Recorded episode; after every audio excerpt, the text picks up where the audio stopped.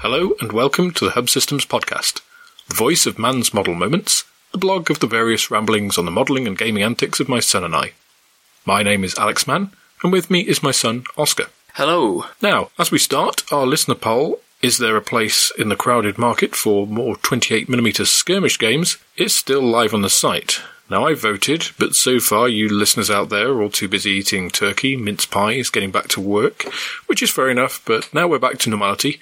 Please take a look at the poll on our blog website, Man's Model Moments, after the show and have your say. Now, Oscar is just joining to tell us what we got in our Christmas stockings this time. So, Oscar, what have you been up to over Christmas and what did Santa bring you? Okay, so I, my main gift that I got this year was um, my jacket, Rick's jacket, uh, off The Walking Dead. If any of you seen, uh, anyone has seen that, from Season five, he's got a nice leather jacket. I've got one of those, which was probably my main gift, which I was very happy with. Also, on that note, I got a Lucille baseball bat made by my dad, who very kindly did that. It was really good, actually. Various other bits and bobs, which were really cool. Got a Raza from the T V series Dark Matter, which is the spaceship that they use in it, which is really cool. I don't know, so as you get older, you tend to just not need all of the, like, you know, I didn't ask for many fluffy bears this year, as I usually did. I got these uh, Zolocians. Zolocians. And I also got some Dropfleet Commander Shaltari, along with a battleship for them and a battleship for my uh, humans, the U C M. From my side, I had a nice relaxing break. I got a micro-Swiss hot end for my three D printer, which allows me to print in all sorts of new exciting materials, flexible stuff, higher temperature stuff. I got an acoustic shield for my microphone, which I hope everyone can tell from the audio quality of this recording compared to our previous ones. I also got some nice clothes, a periodic table puzzle, which is quite interesting, and various other bits and bobs, though nothing directly gaming related. So at this point, Oscar leaves us, and I'm going to go through various predictions and musings on the gaming industry in two thousand seventeen, based on two thousand sixteen, and some current trends and indicators, something which I've also been posting on the blog about, and many of you will have seen that. So two thousand sixteen was a pretty bumpy year for a lot of us in the real world, but in the world of gaming we've had a much better time. The industry is growing fast, and there has probably never been a better time to be a gamer. So let's, with that in mind, have a look into the old crystal ball for two thousand seventeen. We might as well start, as we often do, with Games Workshop. Now, Games Workshop uh, managed to, well, let's say, they didn't grow, but they shrank less than in prior years, to the tune of a couple of percent, so they've done better than they have been doing. They're still dominating the market, they still have a huge presence, and let's face it, they've started to do things which seem to make a bit more sense than some of the crazy, batshit crazy stuff they've been doing a few years ago. So slowly, the oil tanker that is Games Workshop does seem to be inexorably turning more into the current trend of the industry. Now, they've also got a huge machine to keep afloat, so they're not going to be able to turn on a dime. They're not going to be able to suddenly revolutionise what they do with all their shops, because that's a huge cost investment, and at the end of the day, you've got shareholders to please, so that's understandable. But they are actually doing things which people want to see. And I think that's the important thing, because Games Workshop for a long time were doing stuff where it's just bigger and bigger stuff, you know, guns on guns on guns. We've seen it a lot of times. We still see it. It's not a current trend that's disappeared entirely, but they are doing better stuff, I'd say, fringe stuff. Things like Blood Bowl. You know, Blood Bowl is a, a pretty fringe game. There are competitors to it as well, because when Games Workshop dropped the ball on a lot of these things, other people are there to take up the slack. But it does seem to be listening a bit more. It's doing more gamer-related stuff. And I would love to see Games Workshop be what it was maybe twelve years ago or so, when it had its website, which had all these cool things on about how to make terrain, you know, not directly related to here's some stuff that you have to buy. It still has to really get its act together with its digital presence, because it does lots of digital stuff. It does lots of digital codexes. Um, it's got a big painting guide online and all these kinds of things which you can pay for, paid for content. But in terms of its its actual website, the kind of presence it has in social media, it needs to get better at that. And there are small signs of us seeing that, but it needs to carry on that trend. So that's certainly one thing that Games Workshop can improve. And we're starting to see little bits of movement in that direction. So maybe Games Workshop the great Leviathan of gaming, is actually starting to recognise what it's done wrong in the past and try and change some of that behaviour. We still see models covered in skulls, we still see models horribly over-fetished, but there's also other stuff out there which is good. I mean, they still make some very, very nice models. The quality of their casting isn't really to be faulted, fine cast uh, anomalies aside. So there's a lot going for Games Workshop. They just need to do more of that stuff and less of the horrible baby dwarves with great big runes carved into them. It's not what people want, and hopefully their sales figures are telling them that. And if you're somebody who likes big baby dwarves with big runes carved into them, please stop. Stop, for the love of God. Make it better for the rest of us. We want to see dwarves that look like dwarves. You know, we all have an image of what dwarves are like, and it's kind of exactly what it is from Lord of the Rings. Um, that's the trope, I guess, that we, we're all used to, and that's what we want to see. So don't support those horrible baby things. Okay, so just to sort of put a counter to that, let's move on to Mantic. Mantic are a company that were set up by an ex-Games Workshop employee, an ex-Games Workshop director, so he knows the company, he understands its faults, and obviously disenfranchised with the way it was going, decided I could do this better and set up his own company. Now, Mantic have several modus operandi, shall I say. They do a lot of Kickstarter. They use that to fund a lot of their projects. They're getting better in their sculpting. I think originally some of their sculpts were meh, too horrible. Um, some of the sculpts are really nice now. Some of them are still a bit off. I think some of their, especially human sculpting, leaves a bit to be desired sometimes. Individual figures tend to be good, but then when you get the ranks of stuff, it's kind of like they didn't have quite enough time to finish stuff. So, and I think in my blog I give an example of that with sort of Frog Face Boy, you know, very unfortunate, village idiot-looking kind of character, uh, and not particularly appealing. You know, not something that makes you want to buy the stuff. So Mantic are an interesting company because they've been, they picked up a lot of franchises now. You know, they picked up, I think, a lot of business from when Games Workshop killed the Warhammer world with Age of Sigmar. A lot of the players that were still playing Warhammer, and okay, admittedly they may not have been buying a whole lot of stuff, but they went to Mantic because Mantic are offering free game rules online, which is a great thing, huge industry trend over the past few years. So you can pick up your old Warhammer armies and just start playing straight away with their rules,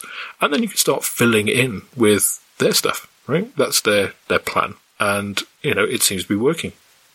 They're also picking up things like the Walking Dead franchise. You know, they've got big enough to be noticed, and they're courting the right people to be able to pick up these franchises. Uh, we also see B B C game in the uh, offing with Doctor Who. Goodness knows how that'll turn out, but so they are picking up these these franchises. So Mantic, although they say, well, Kickstarter funds us, we wouldn't work without Kickstarter, or whatever you think of that, which is kind of a cheat in a way, but it does seem to work. They get good followings, they get very successful Kickstarters, and they do deliver on them. So Mantic's an interesting company because it's sort of like a Games Workshop light. It's almost Games Workshop how you'd like it to be done, but perhaps not quite as well in terms of the actual execution. So Games Workshop has that big Leviathan industry stand, you know, gold standard production facilities. They have great sculptors. Even if they sculpt some stupid stuff, they sculpt it very nicely. Whereas Mantic is almost like they use that horrible, horrible Restic stuff, which I'm glad they're moving away from into proper injection molded plastic, because Restic sucks big time. I loathe it with a passion, especially if you don't know, because they don't actually say really up front, very visibly, hey, this stuff's Restic and you need super glue. You know, plastic glue will not cut it on this stuff, because it's almost like the plastic glue's almost working, and you sit there for ages and it kind of sets, you think, and then you touch it and a foot breaks off. You have to use super glue, and it's just, just horrible stuff. It's deceptive. So I'm glad they're moving away from that. And their single characters, I think, are cast in pewter. They're not as expensive as Games Workshops, which are cast in plastic. So they've got a lot going for them, and I think they're on the up, and certainly their sculpts are getting better, uh, which they, let's face it, they needed to. So Mantic were a company, I think, that maybe one, two years ago was kind of almost like a Me Too company. Games Workshop have gifted them a lot of market, I think, a lot of market share, by giving them the, the Warhammer world, effectively, in the old style, uh, rather than the Sigmarine style. I think Games Workshop are realising that, Uh, just to go back to them for a second, maybe the twelve-year-old marketplace that they were perhaps investing in previously isn't as lucrative as it was because of all this other stuff that's coming up. and perhaps they actually need to think of the industry a little bit differently. Now, how that will change Mantic's outlook over the coming twelve months will be really interesting to see, because if Games Workshop adapt to fill the space that Mantic had occupied when Games Workshop moved away from there, where does that leave Mantic? Because as a sort of Me Too company, that can be really difficult, right? Suddenly, the big company that they are kind of saying, well, we do all of the nice stuff, we have community events, we engage people, there's forums, there's beta testing, there's free rules. Games Workshop start doing that. It's like, well, yeah, you do that, but I could just go for this like top company doing the same thing, producing really nice models. So unless they really establish some of the brands they've got, uh, and they are expanding those brands, but for me, as next Games Workshop player, I owe no allegiance to Games Workshop whatsoever. I look at it and think, well, I've never been inspired by Mantic's models. Now, I did see some of their new stuff, their um, sort of aquatic army that they're getting for their fantasy game. Looks really nice. I'm not a fantasy gamer at all, but I look at that stuff and I think, actually, that that's the kind of thing that could get me into this game. Uh, they've got some nice crabmen, they've got these fish dudes, they've got some other regular sort of Man from Atlantis sort of thing, which is kind of meh, but some really nice stuff. So they're starting to get to that point where they're getting the draw, but whether they will manage to sustain it and bring that through quickly enough to avoid Games Workshop pushing them out of that segment that they've got into will be really interesting to see. So interested in how Mantic will develop over this year. Okay, let's move to Spartan. Now, you all know, I used to work with Spartan. I was a volunteer. I wasn't a paid employee. Uh, I directed the Firestorm Armada side of things, so creating rules, uh, stats, direction for Firestorm Armada, and was very frustrated by the lack of input from Spartan's side in terms of wanting to get the, the backstory filled, you know, the fluff, the technology, all of that kind of thing. Now, the focus group was great at, at working out all these things, and we had a very wide, varied and dispersed focus group across the world. Great for showing different opinions, because what happens in one meta doesn't happen in another.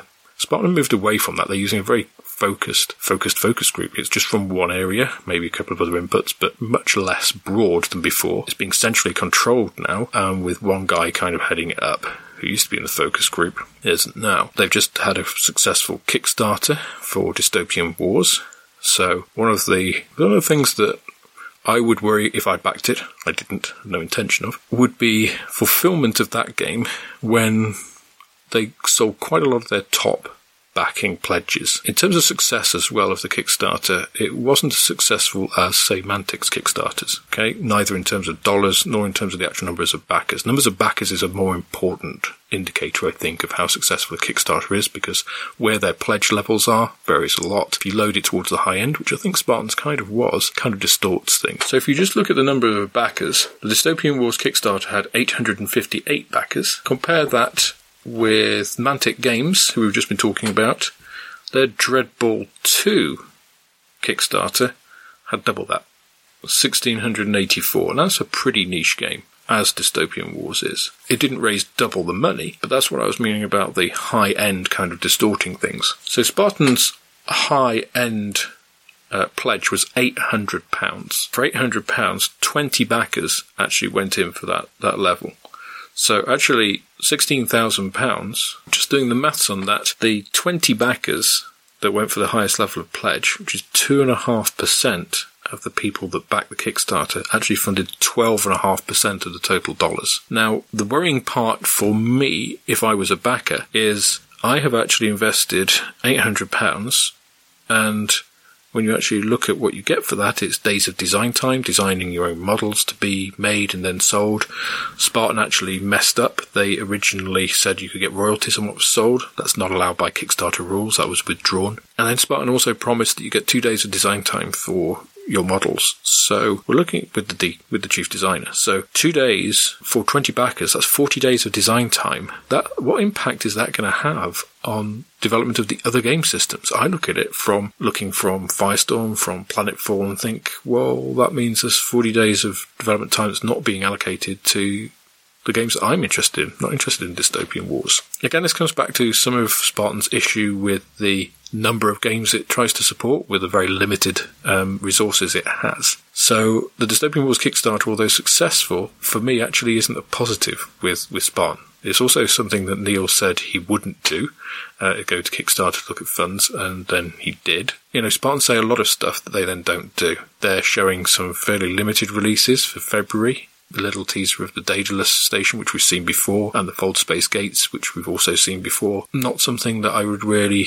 want. So Spartan are a difficult one for two thousand seventeen, because I think the Kickstarter goes well, that's all fine. I don't think it'll really affect anything. If the Kickstarter goes badly, another broken promise from Spartan, I think, will break uh, most people's faith Uh, in the company. I'm also, I mean, I'm looking at the forums. The forums are pretty dead. People on Facebook are talking about how the game's wrapping up. It's it's a great game, don't get me wrong.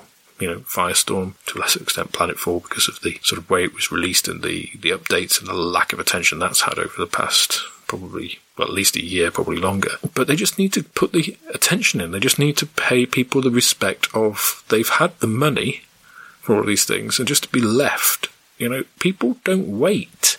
There's too much out there. We're seeing this. This is exactly the mistake that companies like Games Workshop made. It's just like, don't take note. And saying that you're listening to your customers by doing a two-day survey on a weekend, you know, with a tiny fraction of, of people, that's not listening to your customers. You know, I see recognition of, you know, things from people on the forums. I think Spartan pay lip service to this. I don't see a real move or change in the company. Um, I think it's very centrally controlled. Well, I know it's very centrally controlled, uh, and that's not a good thing for for any company. And to have that kind of uh, restriction on on the company, you know, it will restrict the company inevitably. I've been in business for over twenty years. I've uh, just moved into a senior leadership role in a company. It's not like I don't know what I'm talking about in business. I haven't seen successful companies grow in the way that Spartan is structuring itself. Now, maybe it's an anomaly. Maybe it will, but I don't see good things for Spartan this year. You know, Halo has been likewise quite neglected. I can't see three forty-three putting up with that. You know, either the dollars will dry up and they'll withdraw their, their I P licensing, or, you know, they'll push it up some other way.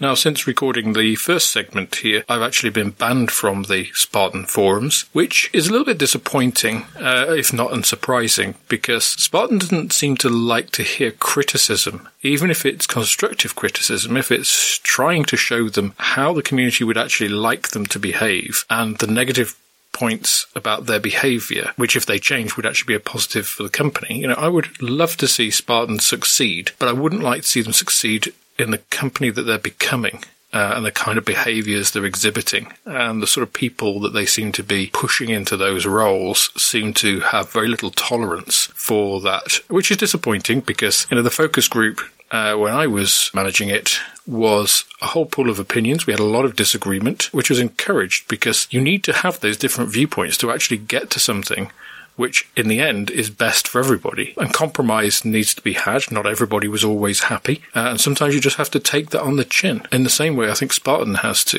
uh, which is why I think a very centralized generation of rules without that kind of feedback uh, is a dangerous path. So I'm interested to see what happens for version three or version two point five, whatever they, they end up doing. From what I've seen of the people involved in what they were pushing at the time, uh, it does concern me. But we will see. Um, I will carry on being the same voice of dissent on this podcast, on my blog, uh, on Facebook, uh, that I always have been. I'll be as critical of Spartan as I am of silly decisions made by other companies like Games Workshop. Aside from any personal elements, I don't want people to think this is some sort of grudge. Just want to put that one to bed. I guess obviously it can look like, oh, well, you used to work with them, now you don't, so it's sour grapes. Absolutely not. At the time when I worked with them, I told Neil about stupid things that I thought he was doing and things that wouldn't work. They're no different then than they would be now. So actually, me, my involvement doesn't have any bearing on my opinion. Uh, quite the opposite. So my opinion remains the same.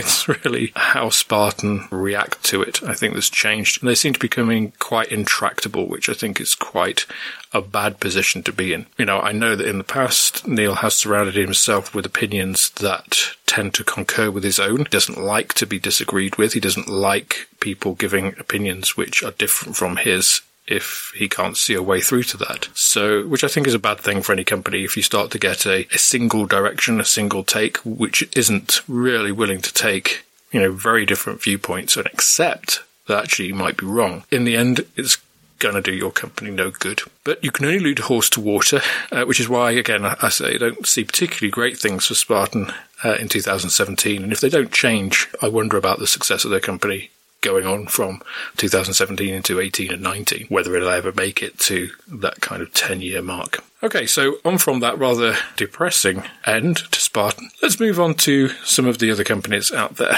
Let's talk a little bit about Fantasy Flight Games.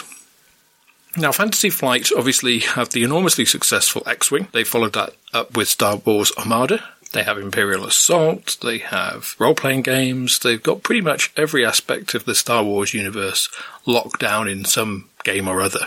Board games, you name it. They've got a dice app for their games, all kinds of bits and bobs. They also have Room Wars, um, which is kind of a fantasy type of miniatures game that's uh, coming up soon. And with Fantasy Flight, the one thing you can be assured of is slick marketing and very clear communication on release dates, really good insight into what's coming up. You can really plan your dollar spend with Fantasy Flight well in advance. There are no sudden surprises, no big disappointments with Fantasy Flight. They're very good at this. They're a very slick corporate machine uh, in the way that they actually produce their goods. They show those to the community. They help build communities. They're kind of squaring all edges of the circle, as it were. So Fantasy Flight, I can't see really, unless their upcoming fantasy product is a total flop and loses a massive amount of money, which I don't really see. I can't see how they are not going to carry on with the trend that they've continued for the past few years, really, with the success of X-Wing and breaking into the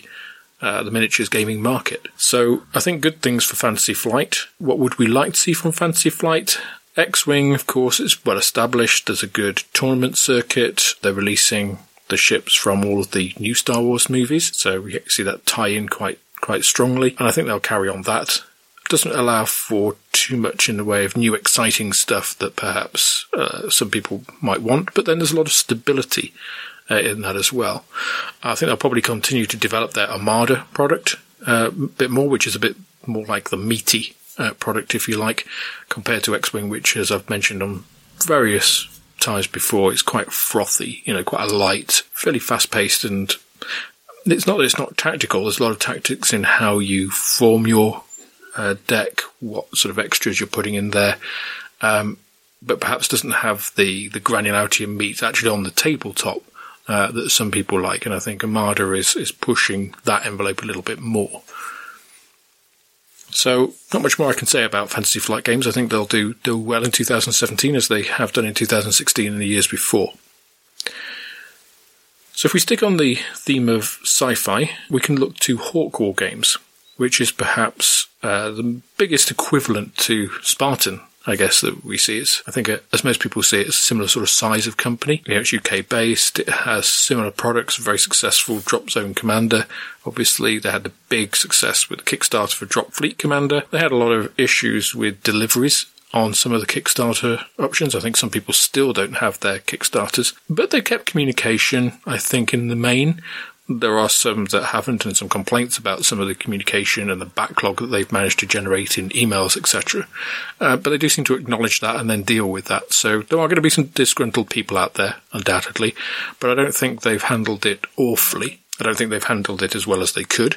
Um, so it's somewhere in the middle. I think it, it's not a disaster, and it's not um, sort of industry-leading uh, gold standard.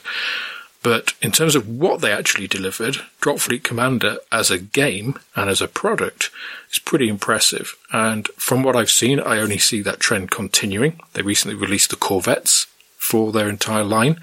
So I think they'll continue to build on that strength.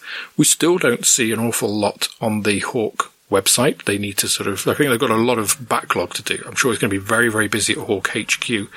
Um, but I think they'll probably get people in to do that. I think they'll probably grow over this year, which I think will only strengthen what they're doing um, as we see to see continue to see more uh, releases for them. Expect battle cruisers. Uh, we've already had an F A Q out uh, on the first release. I'm sure they'll carry on with that kind of um, living rulebook kind of updating F A Q uh, sort of methodology from them.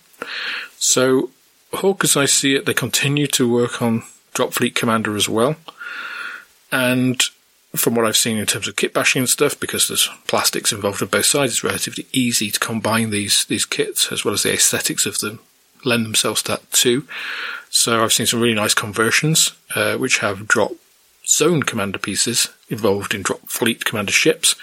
Um, lots of tinkering as well with corvettes uh, before the official models were released. I'm sure we'll see more of those, as people prefer to have the kit bashed ones than the um, sort of stock Uh, offerings. So it's difficult to see how Hawk um, will really mess it up this year. They've got a really fantastic space station uh, set which is out. I think, you know, from what I've seen of Spartan's recent um, space station release versus what people are saying about the Dropfleet Commander one, I've already seen many comments on Firestorm um, community groups saying, why would we get this? We'll just get the drop fleet ones and build something and have lots of spare pieces and do other stuff as well. And that's kind of my sentiments with it too. Um, you know, that modular space station set that allows you to build essentially whatever you can imagine, I think is a really, really nice release. It's very generic. You can use it in Star Trek. You could use it in Firestorm Armada. You can use it in Drop Fleet. You can use it in Battlefleet Gothic. You could use it for anything you like. Um, you could even use it for buildings, sci-fi buildings, um, in whatever sci-fi games you've got. So it's a very, very broadly applicable set. Really smart choice, I think, um, from Hawk. And again, when uh, I did reach out to Hawk uh, a little while ago, back in June last year, I think it was, um, to come onto the show, obviously they just rammed to the gills at that time. Um Still love to get them on the show uh, and get them talking about that, um, and we'll let you know about that in an, up- an upcoming episode. Where does that bring us? So there are a lot of war games companies out there in the world at the moment. I certainly don't intend to, to cover them all on this monologue, but let's just take a look at a couple, a couple that I looked at on the blog, uh, and I'm going to be saying pretty much the same thing. So Weird Games, W Y R D, for those of you who don't know it, they're the manufacturers of Malifaux. Uh, Malifaux is something of a, I would say, a cult game. It's got quite a, a particular unique flavour. It's pretty highly stylised, I would say. A little bit too much for me, particularly. But it's got some really interesting mechanics. It uses cards rather than dice. So I don't also have a local playgroup, so I've never actually got into Malifaux in any way. But from what I see, they're a pretty slick company. You know, they attend the events that I've been to in the past. They've always got people representing them and offering play tests of the games. Um, and it always looks nice. You know, they've got some really nice miniatures, and the way they um, detail those, the way they paint them, looks really good. So it's a very slick experience. It's just not, it doesn't fit my particular likes and aesthetics, really. Um, You know, some of the factions look pretty cool, but especially considering that Brexit has had a massive impact on the value of the pound. We've lost fifteen percent of its value, effectively.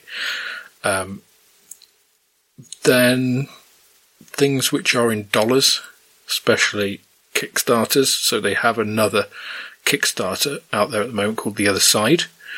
And some of those look pretty cool, but because it's in dollars, it looks pretty expensive.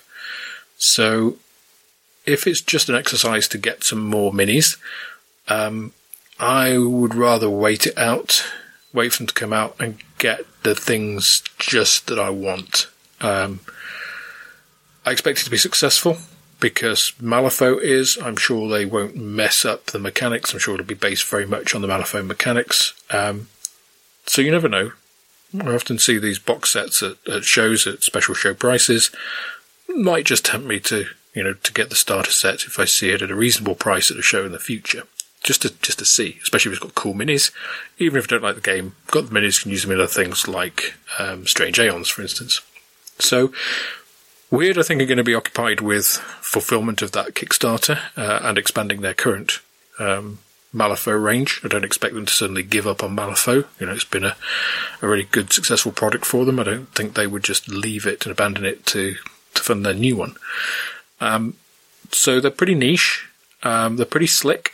Uh, got a good community and following behind them, so I see them carrying on in that vein.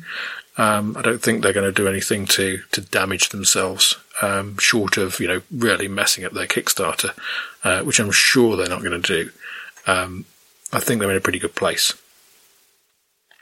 The other company I want to just talk a little bit about is Warlord Games.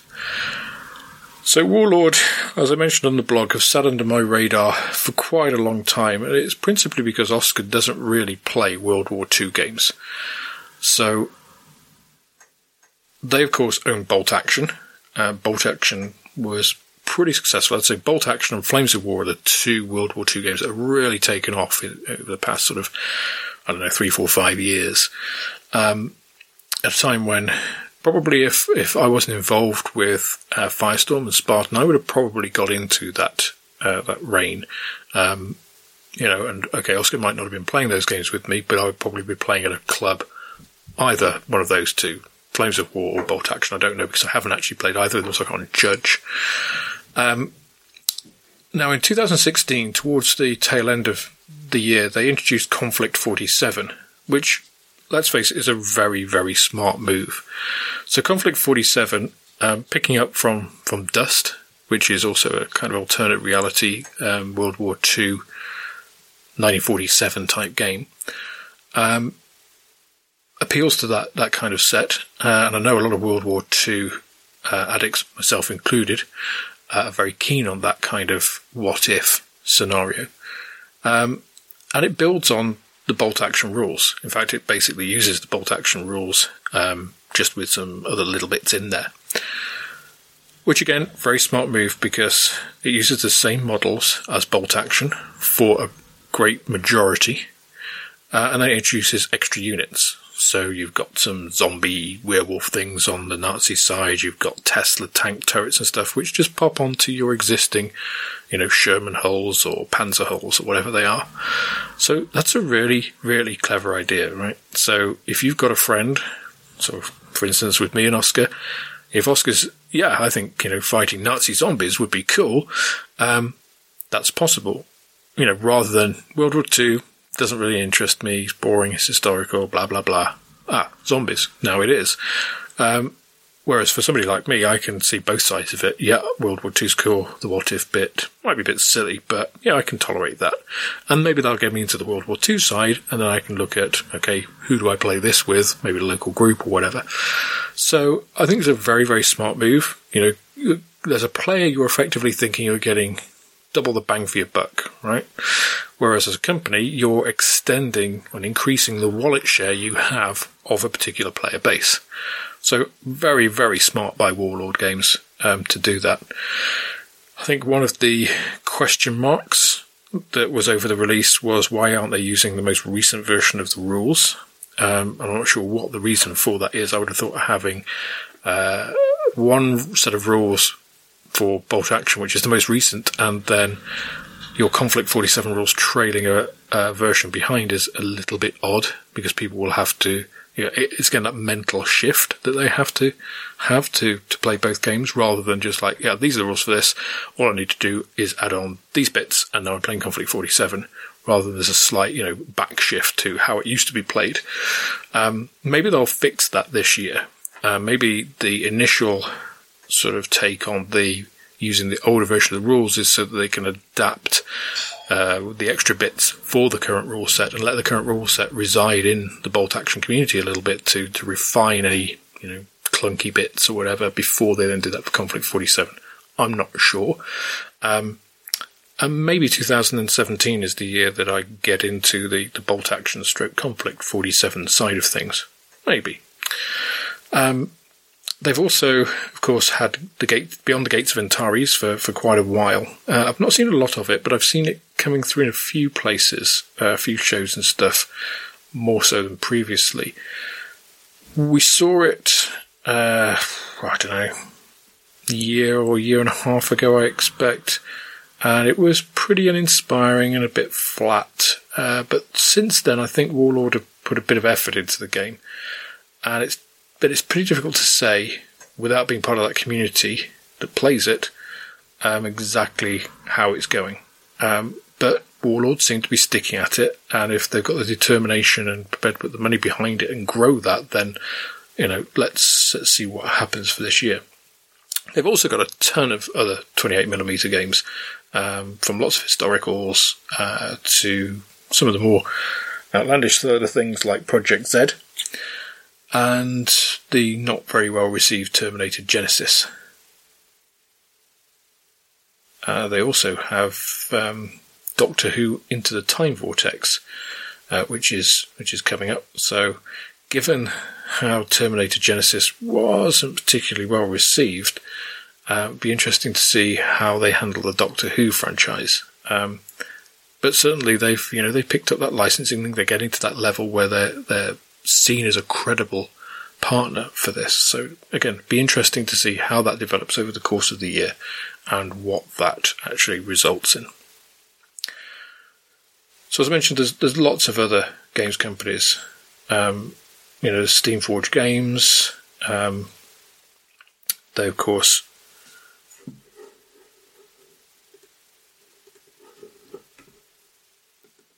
produce Guild Ball, uh, which, from everybody I've heard that plays it, is a really good game. But they're actually... So they actually went into the Kickstarter world last year and produced Dark Souls. So Dark Souls, obviously, P C game, and they're producing a board game based on it. It was a massive, massive success on Kickstarter. And they, I think, showed the first version of it towards the tail end of last year. Um, and apparently it looks good, it plays well. Uh, we backed it. I'm really looking forward to, to getting hold of that uh, this year. Um, so good things happening at Steamforged Games, and it will be interesting to see how that sort of injection of capital and, let's call it, influence and visibility actually...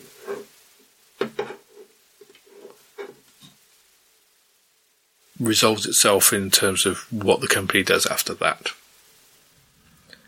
So I mentioned Kickstarter there, and Kickstarter is probably the the biggest elephant in the room in terms of what's happening in the industry at the moment. So an awful lot of Kickstarters uh, have been going on in the past year or so, uh, and I think a lot more to come. Now, we've funded quite a lot. Uh, we've got the Shattered Void dogfighting game by White Dragon Miniatures coming uh, pretty soon. Uh, we've got, as I mentioned, the Dark Souls game coming from Steamforged. We've got the Cthulhu Wars Onslaught two from Peterson Games, which will be a massive crate full of stuff. Um, and the list goes on and on and on. And there's games cropping up all the time on Kickstarter. Now, Kickstarter's a difficult one because for some people I hear, you know, that sort of saturation point of Kickstarter, and when you get another Kickstarter with another huge slew of miniatures to paint and get into, and you haven't got the time to play the game and stuff, it sits on the shelf, then maybe you just stop doing Kickstarter. On the other hand, if there's a really, really cool project that comes along, then maybe you will. But Mantic have used this for funding quite a few of their recent releases. We've seen Spartan do that at a time when are people going to start to become jaded with Kickstarter? If companies start moving into that, how's that going to affect their business model? It's going to be quite an interesting thing to see through two thousand seventeen, see how that evolves and whether that does start to affect things. Um, you know, Kickstarter is effectively a pre-order system for companies that have the funds to be able to make these games anyway, but aren't prepared to take the chance. Um, it's valid, I guess, and it's an interesting way of the market developing. Uh, I don't think it's truly what the intent of Kickstarter was when it was originated, but maybe that's just the evolution of it that we need to see. So Kickstarter is quite an interesting thing. I've funded Kickstarters for other things as well. Um, I've got a couple of belts, track belts they're called, which are quite cool. Got a tick watch, a smartwatch on Kickstarter, a three D printer. You know, there's lots of things that you can resolve on Kickstarter that are really cool that you probably wouldn't get any other way. Miniature games, there's a lot of board games which have miniatures. Just funded one recently which I'm intending as a Christmas present for my youngest daughter if it arrives in time. It's supposed to deliver in November, so we'll see. So it's interesting, are we getting to that point where people have just had enough, or is the upsurge in gaming generally, especially in board games with miniatures, going to sustain that further, and we're going to see, you know, even more of these games coming out? I'm not sure. I can see people getting into that plateau of, I've done enough of these Kickstarters now, and there's not really a game that I would be so interested in seeing hit reality that I'm now going to be prepared to fund on a Kickstarter again, you know, with all the risks it takes. So I could see Kickstarter actually coming down a bit in two thousand seventeen. Uh, as people start to get a bit Kickstarter weary. Especially, I mean, I, I can look at it from my, my own point of view. We funded a lot of Kickstarters. We've got all this stuff to come. As it comes through, how much more stuff do we need? You know, it, does it just become an obsessive disorder then when we're just collecting stuff? Or am I going to look at it and say, actually, you know, I, I should stop now? And I think I've got to that point. I don't see too many things now that I think, yeah, I'd have to kickstart that because I'm going to get this free stuff and this free stuff. It's like, well, actually... is it stuff I'm interested in, or is it experiences? And how many people am I going to be able to play this game with? And I think those things are things every gamer should ask themselves and will start to come into the fore much more. Especially if the some of the bigger games companies start to get their act together, people like Games Workshop, and they start to do things that we all expect, and the availability of high-quality products off the shelf in a gaming system that we're all invested in becomes the norm. I can see Kickstarter actually shrinking back quite a lot. So obviously that has a lot of variables in it. We don't know where it's going to go. My gut feel is that Kickstarter will tail off a bit, and I think that's dependent on how well people like Games Workshop realise and adapt to the new market situation that they really haven't adapted to for several years. So it'll be really interesting to see. Really interesting to see. Well, that just about wraps up this episode. My thanks to our listeners out there in the gaming world for tuning in and downloading the show. If you like what we're doing, please leave us feedback on iTunes and send us any comments, queries or requests through our blog, which you can find through Facebook or on the web by searching for Man's Model Moments. Recently, we got pushed through the eight thousand hits per month range, which I'm really, really appreciative to everybody for. So please get on. Please don't forget our listener poll either. Go ahead to the blog, click the listener poll link, and go ahead and vote. So, signing off from the Hub Systems, it's Alex. And Oscar. We'll see you next time.